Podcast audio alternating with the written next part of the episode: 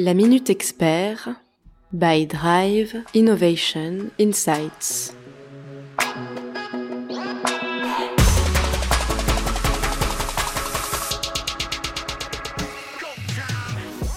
Bonjour à tous, ici Margot Grélier pour la Minute Expert, le podcast de Drive Innovation Insights qui donne la parole à vos pairs pour décrypter de façon concrète et sans langue de bois les actualités de votre profession. Et aujourd'hui, pour le troisième épisode de notre série consacrée au métier de la data, j'ai le plaisir d'interviewer Jérémy Jakubowicz, qui est VP Data chez Mano Mano. Bonjour Jérémy. Bonjour Margot. Pour commencer, quel est votre parcours? Qui êtes-vous? Et que faites-vous chez Mano Mano? Alors, donc je, suis en charge de la data. Euh, je suis arrivé euh, au sein de Mano Mano euh, fin de l'année dernière, en novembre 2019. avant ça, j'avais passé deux ans au sein de VP, vente privée, pour monter l'équipe d'intelligence artificielle. Euh, et puis avant ça, j'étais euh, dans l'enseignement recherche, je suis un, transfuge du monde de, l'enseignement recherche euh, au sein du monde des startups et je vis des aventures passionnantes. En une phrase, à quoi ça sert la data pour vous? En une phrase, je dirais que la data, ça sert à comprendre pour mieux agir. Si je pouvais développer un tout petit peu, c'est un changement de culture qui est rendu possible par la technologie et le numérique et que lorsqu'on est confronté à, une situation où on doit prendre une décision dans un contexte où il y a une part importante d'incertitude, ce qui euh, arrive souvent euh, dans, nos métiers, euh, ce qu'on appelle la data est en réalité un réflexe, un réflexe à adopter, et c'est notamment ce que, ce que nous faisons chez Mano Mano, où nous sommes véritablement data-driven, on, passe notre temps à, utiliser ce réflexe, et ce réflexe consiste à penser en premier lieu à s'appuyer sur des données. Dans les bons cas, où ces données elles sont déjà à disposition, et dans les cas plus compliqués, elles sont accessibles, il faut aller les chercher. Donc s'appuyer sur ces données plutôt que de solliciter directement notre instinct. Voilà, et dans, la grande majorité des cas, il en résultera une compréhension plus fine euh, et donc des actions plus efficaces. Alors, chez Mano Mano, ça nous, sert concrètement euh, dans plein de situations. Ça nous sert à mieux comprendre nos produits, hein, parce que comme on est une place de marché, on agrège euh, des produits de, de, différents vendeurs et on travaille avec beaucoup de vendeurs, et donc il faut euh, avoir des algorithmes qui font ça automatiquement. Ça nous sert à mieux comprendre les besoins de nos utilisateurs. Ça nous sert à mieux comprendre comment faire l'appariement. Et puis, on utilise la data pour faire tout ce qui sont les analyses causales, c'est-à-dire d'essayer de euh, faire la différence entre une corrélation euh, avec la causalité. En 2020, c'est quoi votre plus gros challenge? Je dirais que c'est anticiper dans un contexte où tout a abruptement changé et où, et où beaucoup de choses sont devenues très incertaines. Alors, certes, euh, notre agilité euh, euh, nous a permis d'être résilients. On a un modèle qui, qui n'a pas été directement impacté par la crise qu'on traverse, mais on doit continuer à se, à se réinventer, à anticiper la suite pour accompagner nos clients, nos, nos, marchands avec lesquels on travaille dans, dans l'accélération, la digitalisation de notre secteur. Et il est vraiment plus que jamais primordial de recentrer notre, notre point de vue, de passer d'un point de vue euh, qui avant était très axé sur la transaction à un point de vue qui est centré sur nos utilisateurs. Euh, et le tout dans un contexte où le mode de vie de, la planète change radicalement en quelques mois. Justement, euh, à propos de cette crise, comment est-ce que vous l'avez vécue et, qu'est-ce que vous pensez qu'elle va changer en termes de comportement vis-à-vis de la donnée? Alors, cette crise, on a eu plusieurs temps. D'abord, on, a eu, on a eu un moment un peu d'effroi, comme tout le monde.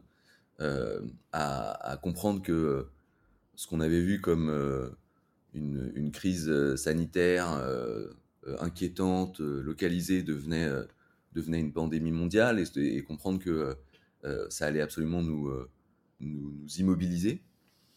et puis, on a fini assez rapidement, je dirais, ça, ça a duré quelques jours, hein, c'était froid, à, comprendre que pour nous, ça allait être une opportunité euh, d'abord une opportunité d'essayer de tenir debout euh, euh, dans, ce, dans ce paysage mouvementé.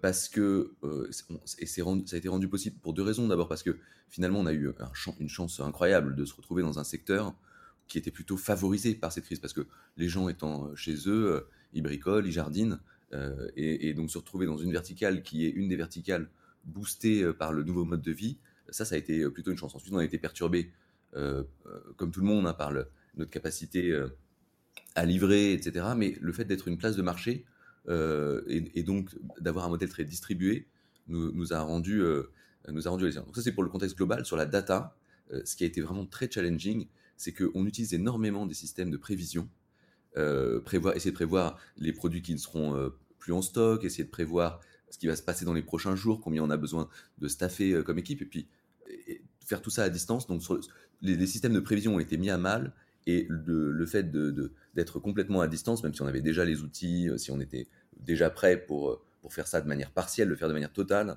ça a été particulièrement challenging. Est-ce qu'il y a un projet euh, que vous avez mené dont vous êtes fier et dont vous pouvez nous parler euh, aujourd'hui? Euh, Réviser les conjugaisons du troisième groupe avec mes enfants entre deux zooms avec les équipes. Avec quelques lacunes d'ailleurs. non, non je, suis, très fier de, je suis très fier de faire partie d'un collectif qui non seulement fait ses preuves dans cette période qui est instable, mais, mais qui contribue à, à, l'effort de, de, notre pays et de l'Europe tout entière de maintenir une, une activité économique aujourd'hui, de, vraiment de, redémarrer euh, le plus rapidement possible une qualité de service envers les consommateurs et en continuant à, grandir en tant qu'entreprise, notamment en continuant à recruter. Euh, et ça, ça, ça, me rend très fier. Et finalement, pour vous, euh, c'est quoi le principal frein à la transformation data? Je pense que le principal frein, c'est un frein qu'on n'a pas chez Mano Mano, qui est un frein de culture. Euh, de voir la data finalement comme euh, une entité à part, de ne pas embrasser ce mouvement qui consiste à, injecter de la data dans toutes les, business units, dans tous les métiers. Et, euh, alors le pire, c'est quand on, on, a cette culture de, de, voir la data comme quelque chose qui va remplacer l'humain. chez Mano Mano, la, culture de la data, c'est le, le, fait que la data, on est dans, dans l'empowerment, la, la, data va augmenter l'humain. Donc je pense que c'est ça le, le, principal, le, principal frein pour, pour déployer la data, c'est cette question de culture. Merci beaucoup Jérémy. Merci à vous.